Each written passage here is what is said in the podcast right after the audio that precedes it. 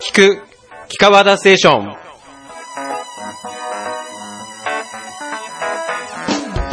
皆様こんにちは。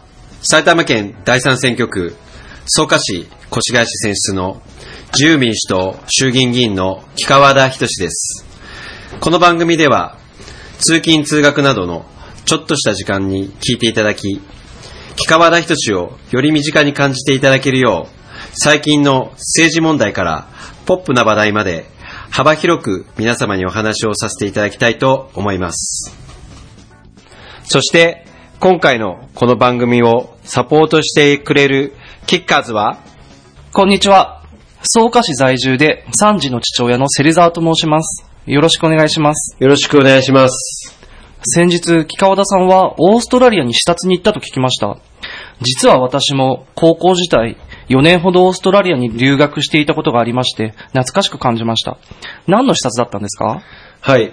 あの、オーストラリアは、あご案内の通り、い資源エネルギーの宝庫でありまして、えーオーストラリアにい活炭という、うーまあ、あの、なんていうんですか、石炭ではないんですけど、はいお茶色い土のような、でも、お燃える、はい。そういう資源がありまして、えーなかなかあの、おそれは輸出に不向きな、あー資源だったんですけど、その中からあー水素だけをお抽出して、はい。えー日本にい送ろうという、そういうプロジェクトが今進行中です。まあ、あの水素はあご案内の通り、い燃やすとお残りはあ水だということで、はいはいえー脱炭素社会を目指しての、はいお日本とオーストラリア共同のプロジェクトということで、まあ、その現場を見に行ったということです。はい、ありがとうございます。あの、セルザーさんは、はい。あの、どちらの、おオーストラリアもいろいろ広いですけど、はいはいえーどこに、えーそうですね。中学を卒業して、えっと、オーストラリアのメルボルンに、えっと、4年ほど留学していました。まあでも随分中学を卒業して、えー高校の時にそうですね。行ったということで、はい。どうしてオーストラリアに行かれたんですか、えっと、中学の頃、まあ、小学校の頃からなんですけれども、もう英語にすごく興味があって、でも、こう、中学校の授業でも英語をすごい勉強して頑張って、で、高校というよりは、海外出たいなという思いがすごくありまして、えーまあ、英語が好きだ。まず大きな理由としては英語が好きだええから、え勉強したいっていうのがあり、あともう一個は、えっ、と、まあ、日本、当時の日本の社会というか、そういうのがあんまり好きでないところがありまして、まあ、こんな日本出てってやるみたいなのが相混じって、えーまあ、留学という結論で、えー行かせていただきました。はい。まあ僕も、まあ留学したんですけど、僕は大学院で、はい。えー行ったんですけど、んまあ僕は英語があんまり好きじゃなかった。あそうなんでまああの、まあたまたまっていうか、おまああの、環境問題を勉強しようとしたんですけど、うんはい。まあ環境問題っていうのは、ただ単にその一つの学部の中で、えー解決するっていうよりも、まあ環境問題を解決するためにいろいろな学問を、寄せ集めて解決してくれ、いくとはい。いうことが必要で、まあ日本は、まあ当時、その学部学部の単位に分かれてたんですけど、あの、まあ今はだいぶね、環境学部っていうはい形はい。で、えー形は今、だいぶいいカリキュラムもありますけど、当時もう、お25年以上前ですよね。うん。そうです。その時は、はい。あの、まあ、アメリカに、そういう学際的っていうんですかね、あの、はい学部横断的な、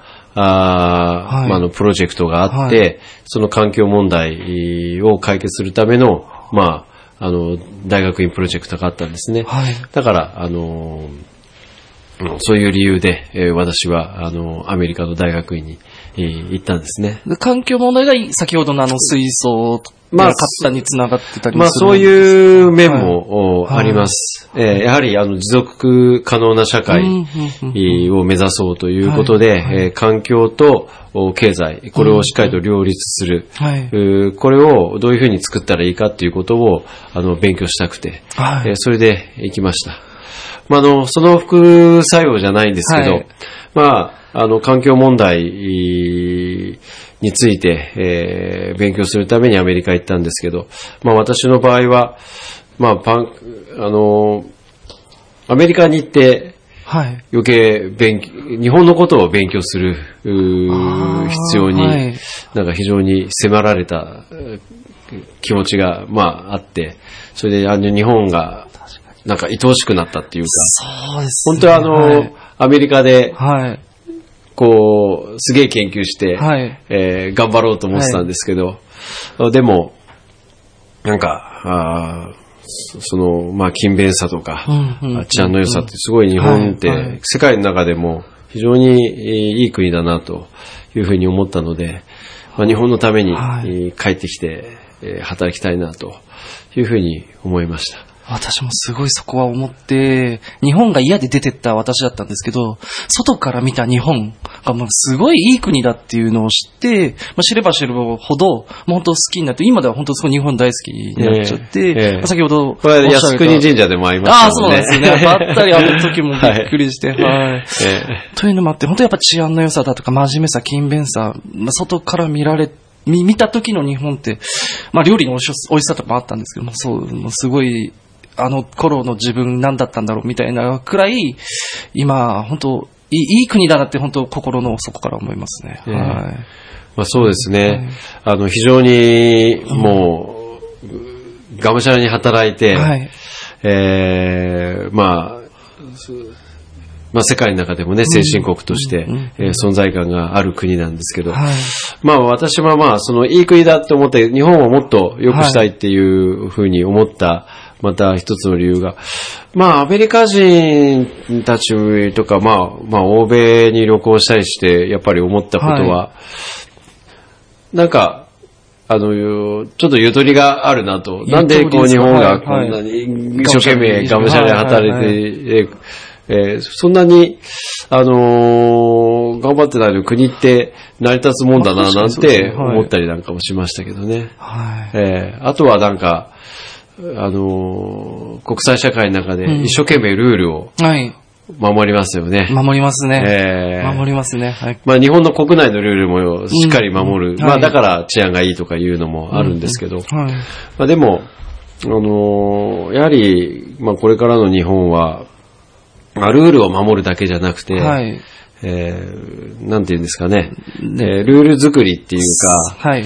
その、ルール作守るところそう、はいリリーダーというかはいそうですよね。でオリンピックを見てもわかるように、はいはい自分たちの都合のいいルールを彼らたちは はい。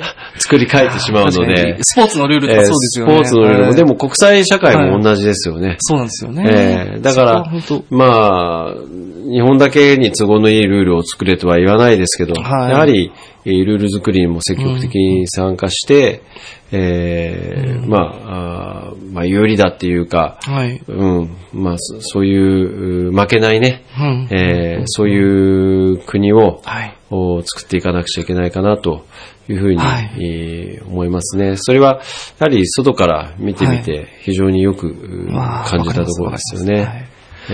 そのためにやっぱ国際人を作っていかなきゃいけないってこともあって、やっぱり私思ったのが、若い人がどんどんやっぱ外に出て、海外勉強して、英語勉強してっていうのがあればいいなと思います。ーまあそうですね。はいあのー最近、非常に日本の若者は内向きと言ってうん、えーなかなか海外に出て上がらないという、そういう傾向があるっていうふうに私も聞いているので、はい。あの、若い人たちには積極的に海外に出て、はい。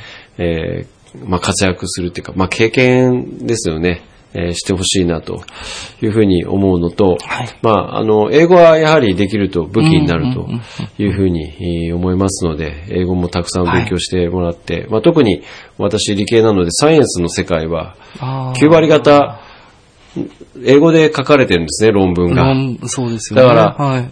あのー英語を知らないと、何そのサイエンスの部分の9割方の情報にアクセスできないということになるので、やはり、いまあ、技術、えー大国日本、ね、あのーサイエンステクノロジーの先端を行くということであれば、やはり、えー英語は必須かなと思うのと、まあ、国際人になるためには、ただ単に英語だけが必要だということじゃなくて、えーさっき私も言いましたけど、うん。日本をたくさん勉強しなければならないなはい。というふうに思ったのは、やはり日本人としてどう考えるかはい。どういう発想なのか、うんうんあっていうのと、やはり日本でどういうところなの？っていうことを、やはり海外の人は求める。はい。ですので、まあ、あの、そういう日本人、日本とは、あーっていうことで、えーそれを説明できる人があ国際人なんだということだと私は思いますね。難しいですね。まあ難しいですね。ですね。はい。じゃあ最後になんかわ若者に向けてのメッセージを一言 メッセージですか、はい。い、や、メッセージはもうとにかく、はい。積極的にはい。好奇心を持って、好奇心そうですね。はい、えーいろんな国を、はい。お見て、えー比較して、はい。いえーいいところ悪いところを、日本のね、えーあの、自分の目で確かめてほしいなとい。うふうに思いますね。はい。ありがとうございます。さて、今回の放送楽しんでいただけましたでしょうか？この番組は、聞く木川田ステーションですが、平日毎朝7時から8時に、越谷草加の駅で読む木川田ステーションも配布しています。詳しくは私のホームページでご確認ください。ではまた次回もお楽しみに。ありがとうございました。